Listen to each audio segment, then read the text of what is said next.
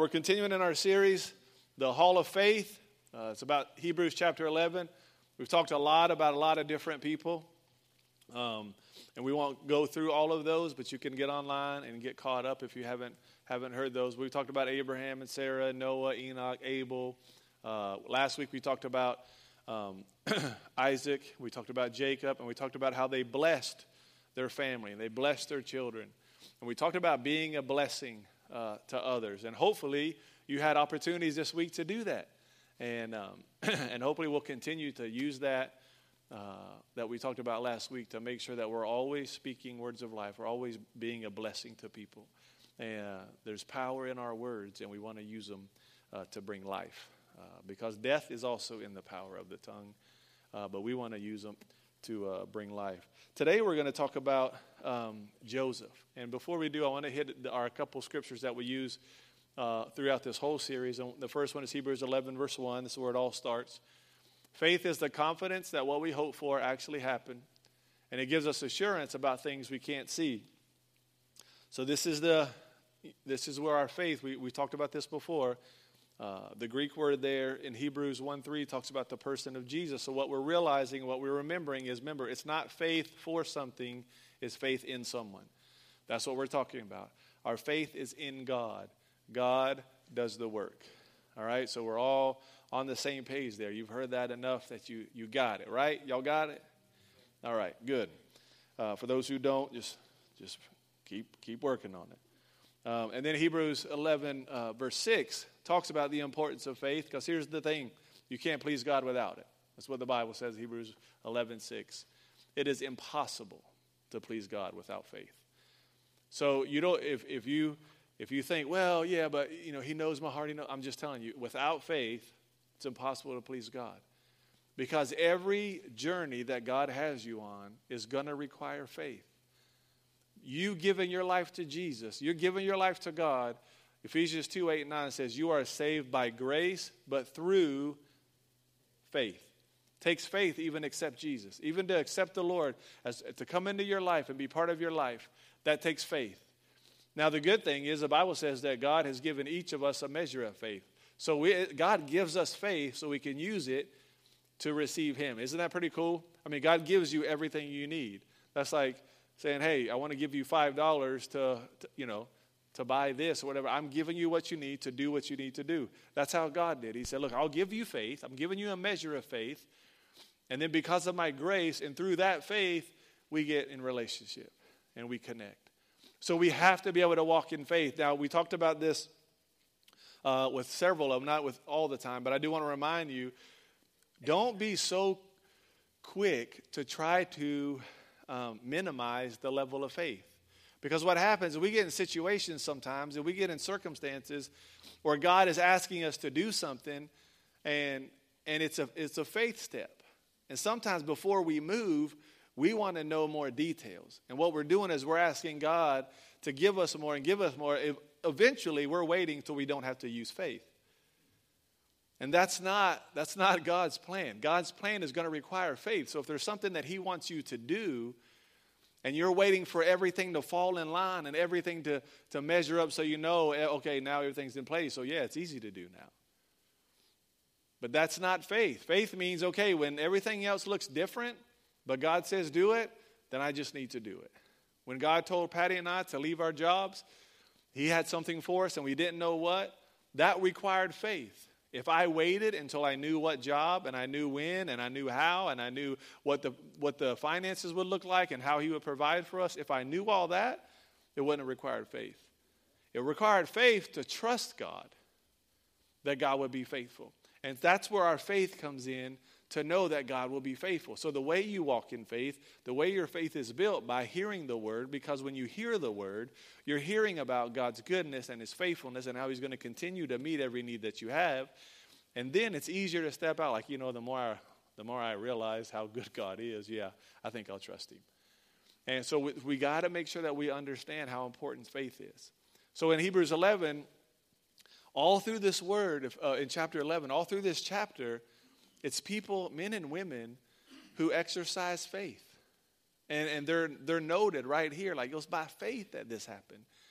And remember, what helps us is to realize these are humans. These were normal people that messed up too. We talked about Sarah. Sarah laughed, like, okay, yeah, right, I'm going to have a kid. Yeah, right. She laughed, didn't believe it. But later on, she got to the point where she did. God kept confirming to her, No, I've told you you're going to have a baby. I, am telling you, don't try this other way. You.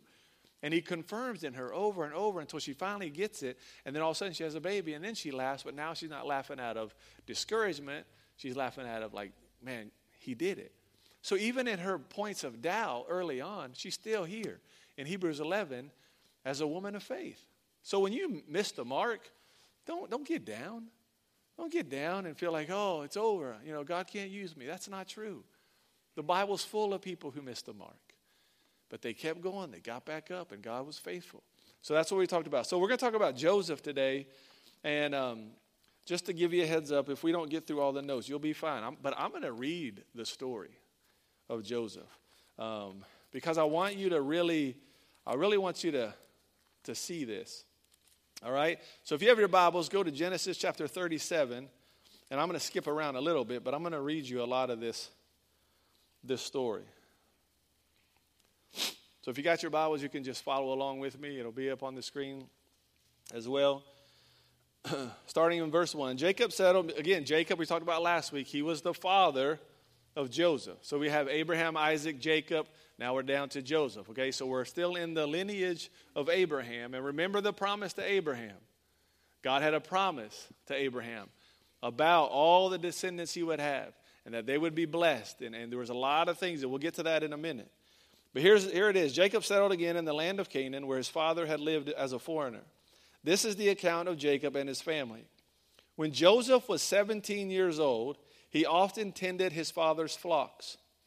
He worked for his half brothers, the sons of his father's wives, Bilhah and Zilpah. But Joseph reported to his father some of the bad things his brothers were doing. Let's start. Okay, what is Joseph right here? Tattletale. Tattletale. How many had a brother like that? I did. I hope you're listening, brother. I had a tattletale brother, um, but I was also a tattletale brother. So, so here's Joseph starting out 17 years old, and anytime his brothers does something bad, he runs to his dad. So let me tell you up front, you think his brothers really like Joseph? Okay, you think not. Let's watch. Uh, Jacob loved, now Jacob, the, the father, loved Joseph more than any of his other children because Joseph had been born to him in his old age. Okay, so now we're finding that jo- Joseph is the favorite, right?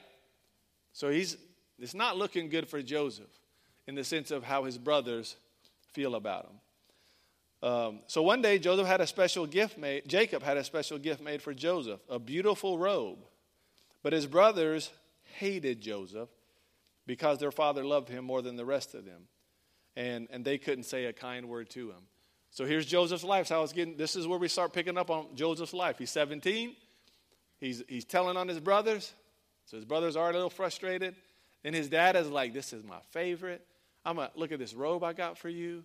Beautiful colors. I mean, you just, oh, you're going to love it. And his brothers are like, um, Did you only make one robe? right? So they're feeling this. And, uh, and, and so now, because he's a favorite, and probably because he's tattletales, they, they don't like him. So one night, Joseph had a dream, and he told his brothers about it, and they hated him more than ever. Listen to this dream. He said, We were out in the field trying up, tying up bundles of grain. Suddenly, my bundle stood up, and your bundles all gathered around and bowed low before mine. I'm telling you, Joseph, you might not need to tell everybody these dreams. You're getting them more and more upset with you. His brothers responded, Oh, so you think you're going to be our king, do you? Do you actually think you will reign over us? And they hated him all the more. Listen, they don't like him, then they hate him. Now they hate him all the more. I don't know what that means, but all the more than they hated him before. I don't know how much more hate you can keep adding to hate, but evidently they added to it. So soon Joseph had another dream. And again, he told his brothers about it. Listen, I've, I had another dream. Joseph, what's up? He said, The sun, the moon, and 11 stars bowed low before me. This time he told the dream to his father as well, and, and as to his brothers. But his father scolded him. What kind of dream is that? He asked. Will your mother and I and your brothers actually come uh, and bow to the ground before you? And, but while his brothers were jealous of Joseph, his father wondered what the dreams was about. Soon after this, Joseph's brothers went to the pasture, to pasture their father's flocks at Shechem. When they had gone there for some time, Jacob said to Joseph, Your brothers are pasturing the sheep at Shechem. Get ready, and I will send you to them. I'm ready to go, Joseph replied. Go and see how your brothers and the flocks are getting along, Jacob said. Then come back and bring me a report. So Jacob sent him on his way, and Joseph traveled to Shechem from their home in the valley of Hebron. When he arrived there, a man from the area noticed him wandering around the countryside. What are you looking for? he asked. I'm looking for my brothers, Joseph replied. Do you know where, where they are pasturing the sheep? Yes, the man told him. They have moved on from here, but I heard them say, Let's go to Dothan. So Joseph followed his brothers to Dothan and found them there. When Joseph's brothers saw him coming, they recognized him in the distance. As he approached, they made plans to kill him. All right, now we got some sibling rivalry that's getting a little out of hand. Here comes the dreamer, they said. Come on, let's kill him and throw him into one of these cisterns. We can tell our father a wild animal has eaten him. Then they will see. Then we'll see what becomes of his dreams. But when Reuben heard of their scheme, he came to Joseph's rescue. Let's not kill him, he said. Why should we shed blood? Let's just throw him into this empty cistern here in the wilderness. Then he'll die without our laying a hand on him. Reuben was secretly planning to rescue Joseph and return, return him to his father. So when Joseph arrived, his brothers ripped off the beautiful robe he was wearing. Then they grabbed him and threw him into the cistern. Now the cistern was empty, there was no water in it. Then, just as they were sitting down to eat, they looked up and saw a caravan of camels in the distance coming toward them. It was a group of Ishmaelite traders taking a load of gum, balsam, and aromatic resin from Gilead to, to Egypt. Judah said to his brothers, What will we gain by killing our brother? We'd have to cover up the crime. Instead of hurting him, let's see, let's sell him to the Ishmaelite traders. After all, he's our brother, our own flesh and blood.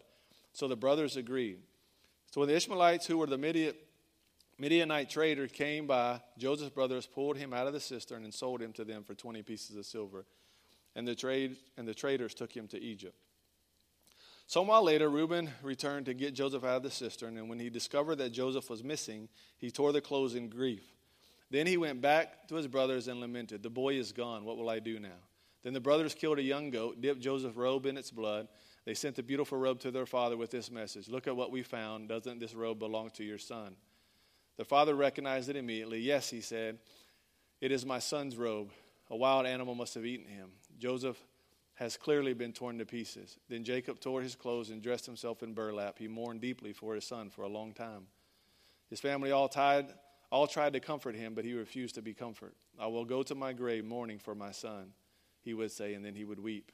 Meanwhile, the Midianite traders arrived in Egypt, and there where they sold Joseph to Potiphar, an officer of Pharaoh, the king of Egypt. Potiphar was captain of the palace guard. All right, so, so far, here's where we're at. Joseph is not very loved by his brothers. His father loves him. Father has treated him as a favorite. He has this dream, okay? This dream, we find out later, this dream was fulfilled. This dream was from the Lord. He had this dream that one day his brothers and even his father, that they would, they would, they would recognize him, that they would bow before him in a place of authority, in a place of ruler. And uh, so he had this dream.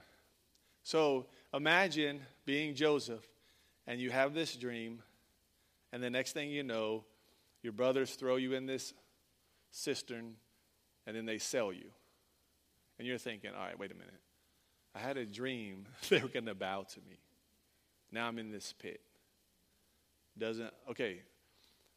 I just, I had two of them. So I'm, I'm kind of sure that this is right because, you know, I had that second confirmation dream feeling like, okay, this, this has got to be it. But he finds himself in a place where it's not happening. What God said is not happening. Now go to, go to chapter 39.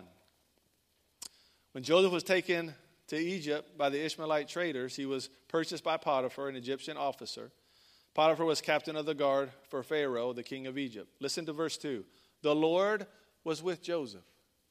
Now, Joseph isn't in that place that he wants to get to. Remember a couple weeks ago, we talked about the promise, the process, and the provision, and how sometimes we know what God's saying, but we haven't seen it happen yet. We're in this process in the middle. That's where Joseph is. He's, he's not even anywhere close to seeing this promise fulfilled that God said. And now, even in this difficult season of being traded and sold and, and mistreated, what's he doing? The Lord's still with him. And so, this is part of Joseph's journey as he's walking through difficulty that doesn't line up with what the word was for him. Somehow, he's still recognizing and understanding the Lord is with him. So it says this the Lord was with Joseph, so he succeeded in everything he did as he served in the home of the Egyptian master. Here's another thing I want to tell you, and then we're going to keep going through this. When you're believing God for something and you don't see it manifest, God can still use you to be successful where you are. Joseph didn't wait to have any kind of favor or blessing or success in his life. He didn't wait until he was at that place. Even in the worst of places, God was still using him. And we have to let God use us even when we're even when we're struggling, even when life isn't good for us, even when things don't make sense to us. God still wants to use us because let me tell you something. If you're in your worst place today, I'm just going to tell you God is still there. He's still with you. So we want to we want to remember that God is with us. So let me just, uh, for time's sake, I'm going to walk you through a little bit what the rest of this chapter is. So he's he's with he's Potiphar is you know one of the captains of the armies of, of Pharaoh. So he's he's got a decent rank in his own position. And so Joseph is with him, and, and Potiphar is seeing Joseph succeed. Potiphar is seeing that. Potiphar is, is, is glad about Joseph being there. But then comes this problem with Potiphar's wife. Potiphar's wife begins to see Joseph's success and begins to think, hmm, he's a handsome little booger. She begins to she begins to look at him like, hey, you know what? Yeah, Joseph, what's up? All of a sudden, now she's trying to connect. She's trying to move in on Joseph. And, and Joseph is just trying to do what he's supposed to do stay focused. But then this one day, Potiphar comes up and grabs Joseph. And she wants to have a relationship with him. He grabs Joseph, and Joseph knows what she's trying to do. So she grabs, just say she grabs like Joseph, like by the jacket or cloak or whatever you want to call it. And Joseph just, you know, if someone's grabbing your jacket and you want to get away, you just shed it off like that and then you just keep running, right? Anybody ever done that? Okay, just me. but it wasn't. It wasn't some lady. It was a police officer. Uh, I'm kidding. It's a joke. I'm kidding. Um, it's a joke. Yeah. Ah, sorry. But anyway, so basically what he does is he leaves his jacket and he takes off. Like he doesn't even stand there and try to say, okay, this is not a good idea. He doesn't stand there and try to realize that he knows, listen, I'm gone. I'm not even going to put myself in this situation. And he goes. And what happens is when he leaves, Potiphar's wife realizes, okay, this is, it's, it's you know, he, she doesn't want people to know what she did, so she turns the whole story. And she said, he, he came at me, and he was trying to get with me. And he, she paints this picture of Joseph. Next thing you know, Joseph is in prison. Joseph, a young boy, young to the point where, yeah, maybe he wasn't the greatest thing to go share your dreams with people that are going to bow to you when they already don't like you. Maybe it's not the greatest wisdom, but he was young. And all of a sudden, he goes to this place, and now he's got these dreams of what God has for his life, and he sees he has two two visions of this, and and and next thing you know, his brothers they plan on killing him, and then they throw him in this pit, then they sell him. So now he's in a whole foreign place. He's not around any family. He's just alone. And then he's sold again to Potiphar, and he's trying to just do what he's supposed to do there and be faithful. And he was seeing success, and Potiphar was seeing the success, and then Potiphar's wife innocently accuses him of something that he didn't do. And now he's in prison. And he's sitting in prison for something that he did not do. And I guarantee he's in prison thinking, okay, did I miss it? Did, did I miss it? I mean, I thought God said. Have you ever thought you missed it? Joseph was, I'm sure he was feeling that. So here's what happens Pot, uh, Pharaoh, his cupbearer, and his baker, um, got, got, he got mad at him. Pharaoh got offended by him and he put him in prison. He threw them in prison, so they're in prison and they're with Joseph. The captain of the guards put Joseph kind of in charge of them to look after them while they were in prison. So they're all in prison, and these the cupbearer and the baker, they, they both have these dreams.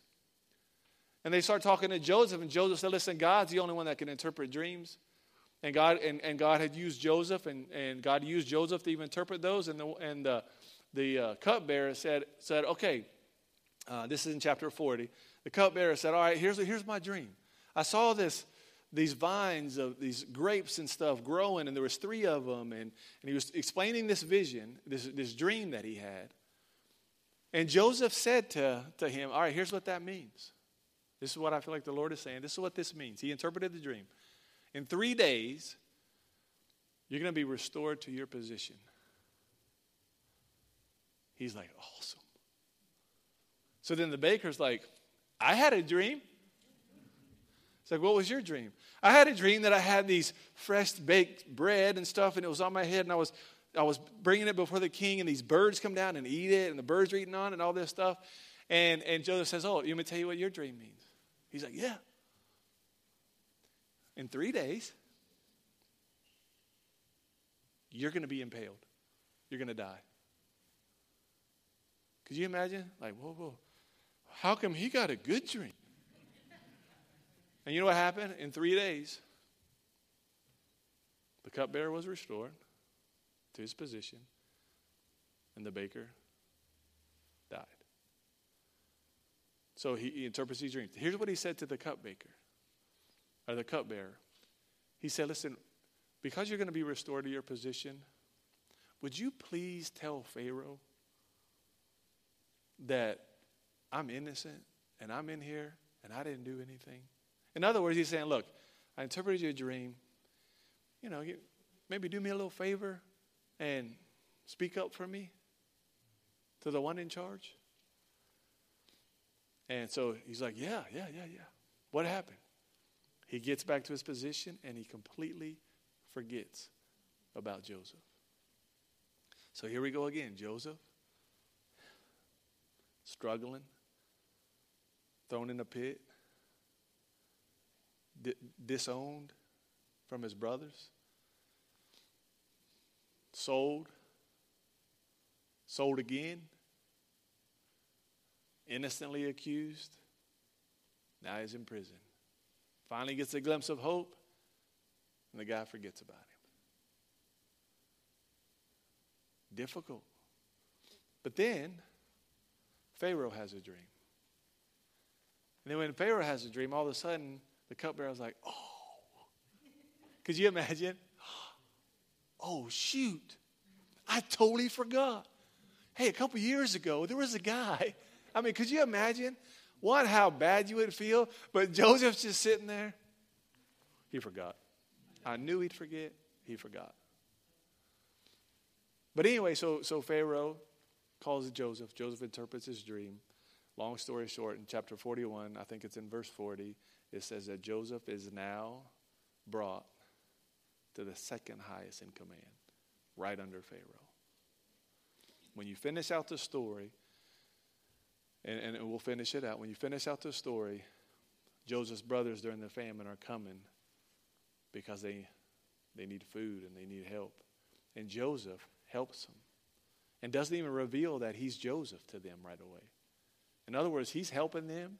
And I'm thinking, Joseph, man, these are the people that sold you. These people that started that whole journey you were on. But he's blessing them. And, and, and he took care of his brothers and he forgave them. And, and, and all the, the, the, they come before him and they bow before him. Everything that that dream was about a long time ago. It happened. But there was 30 years, 40 years, 25, I don't know exactly. There was a lot of years between the dream and when it happened. It was a process of just trust, a process of waiting, a process of a lot of things. But it happened. So would you would you agree that Joseph's journey from the pit to the prison to the palace was quite a journey that I don't know if any of us could say we've been on something like that. But he was. Now let's look at some because I want us uh, to learn a few things from this real quick. This is, this is some things we learn from Joseph. Don't give up even when it looks like it's impossible. And here's one reason why I want to tell you that. Because here's one thing about Joseph that I think we can learn is we have to focus on what's happening in us more than what's happening to us. We always want to look at our journey we always want to look at our stuff like, oh man, I'm going through this and I'm going through this. I got this going on. I got this. But I'm telling you, in, in all the difficult things you're doing, I'm telling you, God's doing something. God's doing something in you. Even in things that may not be God's ultimate will for your life, He's still working in it. He can still work in it. In the difficulty, in the struggles, it's more important what He's doing in you than anything that's happening to you. And we'll get to that more when we finish. All right, so let's keep that in mind. Look at James 1, verse 2 through 5. Brothers and sisters, when trouble of any kind come your way, consider opportunity for joy, for you know when your faith is tested, you have a chance to grow. Your endurance has a chance to grow. And then it says this let it grow. Let it grow. Let God work in you. When you see your, where your faith is and your faith is tested, those moments of difficulty, let your, let it, let your faith grow. Instead of feeling like uh, because we're Christians, we're never going to go through anything, that is wrong. That's false. I wish I could tell you it's not, but I'm telling you, being a Christian doesn't mean you're not going to go through anything. Your life is supposed to be run by faith. You can't please God without faith. There's going to be plenty of opportunities that you're going to have to trust God when you don't see things happening the way you want to see it. We're going to go through it. Life's not going to be easy. We're going to, we're going to face difficulty. But God promises that He'll be with us. Look at Romans 5 3 and 4. We can rejoice too when we run into problems and trials. Really? Who, who does that? Who rejoices when you run into problems and trials? Hey, you know, man, I'm, I'm really, I hit a problem. Got a trial going on. Yes, got a trial going on. Woo! Growing. And I'm not saying that it has to be that, that you have to actually do that and say that, but I'm telling you, when you know that it helps you develop endurance and, and it's revealing and testing your faith and it's leading you to a place that as your endurance grows, you, you develop and you get stronger. Listen, that's what working out does, right? If you want to get stronger, you're going to have to go through some uncomfortable stuff. I stopped working out. The weights were too heavy. I didn't like it. But if you want to work out and get healthier, you're going to have to do stuff that's uncomfortable. I'm on a journey personally trying to get healthier, and some of that journey is uncomfortable. But it's necessary because I'll never learn how to stand strong if I don't put myself in circumstances where I have to stand strong. Until I realize, okay, you got to be able to, to walk this out. The only way you're going to walk it out is step out of the boat and walk. Do what God says, and when it's uncomfortable, do it. It's going to produce something. Look at Romans 8 28 and 29. We know that God causes everything to work together for the good for those who love God. Everything, good or bad, tough or not, it doesn't matter. God can work everything out for you for good. Joseph went through a lot, but guess what? It all worked out. It all helped shape him and, and, and it, it, it all it did a lot of stuff for him. It did a lot, it, there was a lot of things that happened in Joseph's life that I think that happened in the pit, I think it happened in the prison, and I think it prepared him for the palace.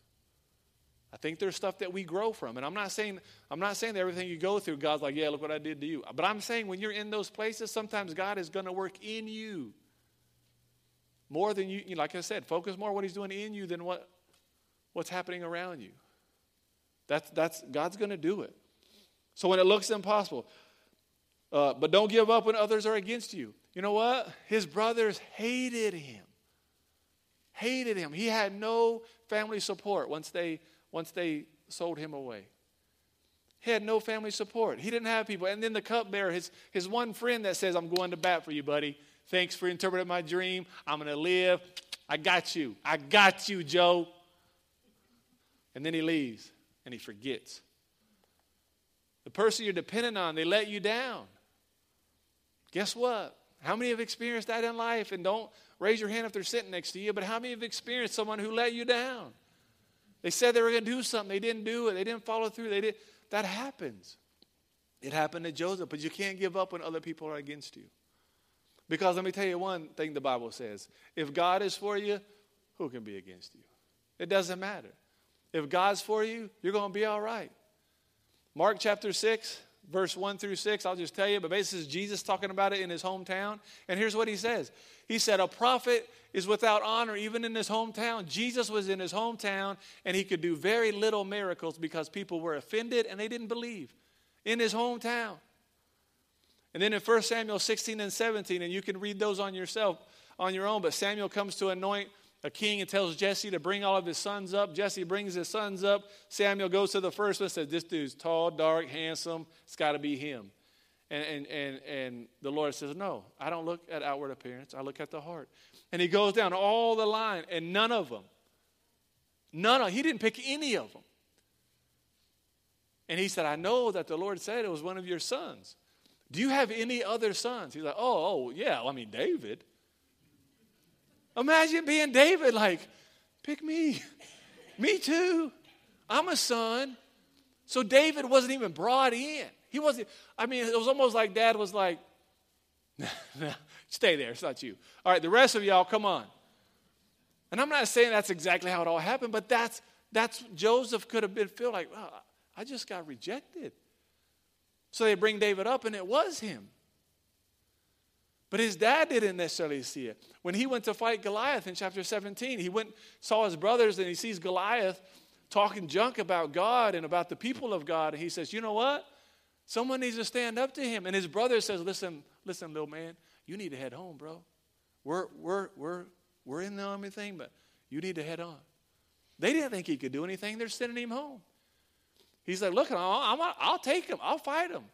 And he goes to he goes to the king. He goes to Saul and says, "Listen, I will go out there.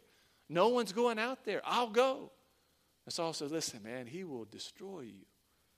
This is my paraphrase. You can read it yourself in chapter 17. But he's like, "He'll he'll he'll destroy you." He's like, "No, I got this. The same God that rescued me from the bear and the lion, he'll he'll rescue me from them." He knew it. So then, so you have his brothers, his dad, the king, nobody who believes in David. But David says, Look, just let me go. And finally, Saul's like, Listen, I won't stop you, but at least take my armor. He's like, I'm not taking it. I don't want to do it your way. I just want to go. And he went.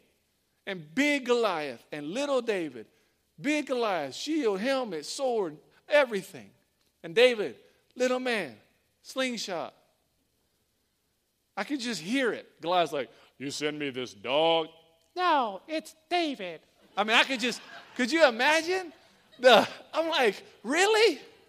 It's almost like Helium Boy and big, big giant. And David was like, I come at you in the name of the Lord. Wham! And takes him out, kills him, destroys him. Then goes with all of his might, picks his sword up, the Goliath sword, which is probably bigger than him, and cuts the Goliath's head off. Why? Because he didn't care what everybody else said, because he knew what God said. So he went against the king and his brothers and his dad at that time that didn't believe he could do it and be king or, or slay the Goliath. But he did, right? And then, even when it takes a long time, we got to keep believing. We can't give up. Galatians 6 9 says, Don't get weary in doing the right thing. In due time, you'll reap a harvest. Uh, Romans 12 12 it says, rejoice in our confident hope. Then it says, just be patient in trouble. Just, just be patient. Hebrews 6.12 says that, you know, that faith and patience inherit the promise, right?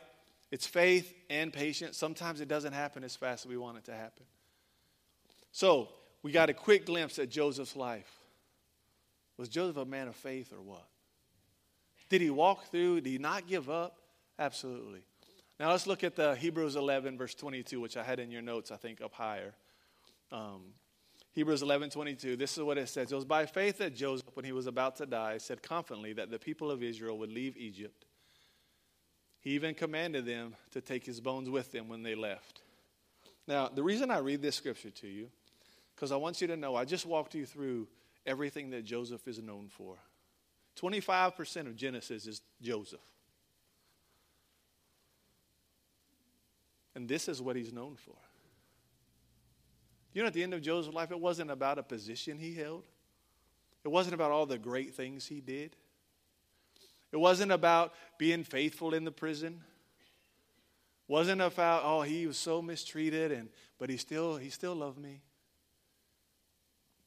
You know he's known for at the end? Where he tells them he wants his bones. Why is that a big deal? Look at Genesis chapter 50. This is where it happens. He tells his family, Soon I will die. Joseph told his brothers, But God will surely come to help you, and he'll lead you out of this land of Egypt. And listen to this He will bring you back to the land that he solemnly promised to give Abraham, Isaac, and Jacob. So so they were promised this promised land, right? This was a promise to Abraham, Isaac, and Jacob. This was, this was Joseph's family. And there was a promise for his family, for the family, for the seed of Abraham. There was this promise. And Joseph made the sons of Israel swear on an oath when God comes to help you and lead you back to the promised land, take my bones with you. In other words, it's more than just, you see, he wasn't associating himself with Egypt. And listen to me, he was second in command. And he didn't associate himself with that. He didn't associate himself with, oh man, look what I've done. I just put me right here, bear me right in front of Pharaoh's, you know, big palace, just right here, man, so people know Joseph, he was, he was the man. No, you know what he said? I want to make sure that I'm always connected to the blessing that God blessed over my family and my and my lineage. And I, and I want to I want to be a part of seeing that fulfilled. And even when I'm not here, and when I'm physically gone, I still want to be a part of it. Just put my bones there. In other words, I don't have to be there right now. But when it happens, just put my bones. I just want to be there. And so much time, so many times in life, you know what we base all of our joy and stuff on?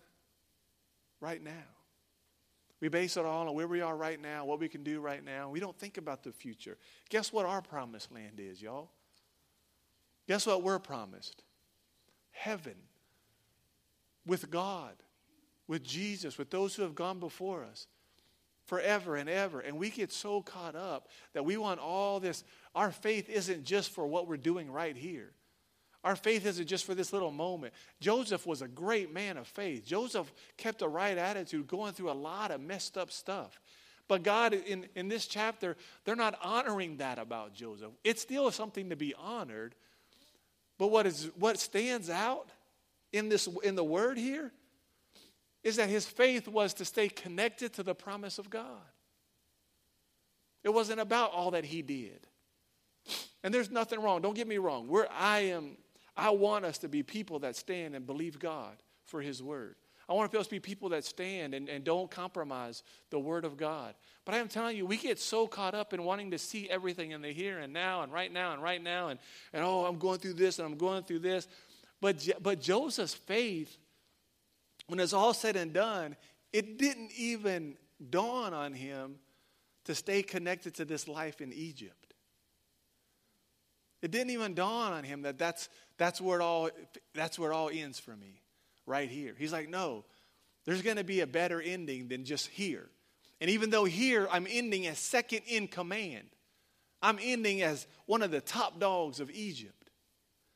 But that's not where it ends. I want to end in that promised land that God promised my grandpa and my great grandpa. That's what, that's what I want to make sure that I stay in that promise, that I stay in that place of what God's calling me. It doesn't matter all the things I do here and now. When my life is over, I still want to somehow make sure I stay connected there. And for us, it just, man, it just gave me this great, this great reminder that I, God, I just, I just want to, I just want to live my life that eternity matters. And that I stay focused on the, the promise you gave me that one day I'm going to be with you forever and ever. And if I go through stuff here and it's good and it's tough and I'm having my different moments, I'm not going to lose hope. I'm not going to miss out. I'm not going to get discouraged. No matter what happens here, it's not over. It's not over. There's something even greater than what I'm experiencing here. And it's when I connect to that place that God ultimately has for me. And that's what I think God is kind of helping us to see, even in Joseph's life. Exodus chapter 13, guess what? It says about Moses. He's heading, he's heading with the Israelites. He's going to the promised land. And what's he carrying? The bones of Joseph. You know how long between those two? About 400 years. We want it like that.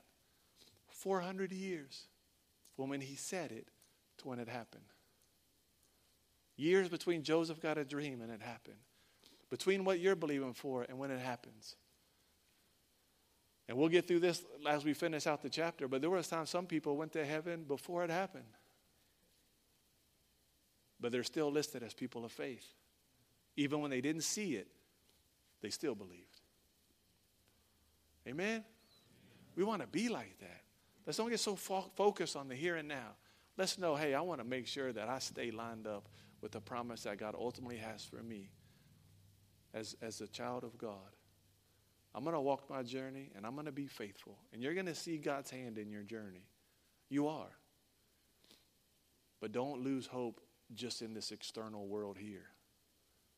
And when it's all said and done, don't let your value be on what's here. Joseph had none of his value was in the fact he was second in command. None of his value had anything to do with Egypt. All the journey he went through had to do with the fact that he's like, I want to stay lined up with the promise of God.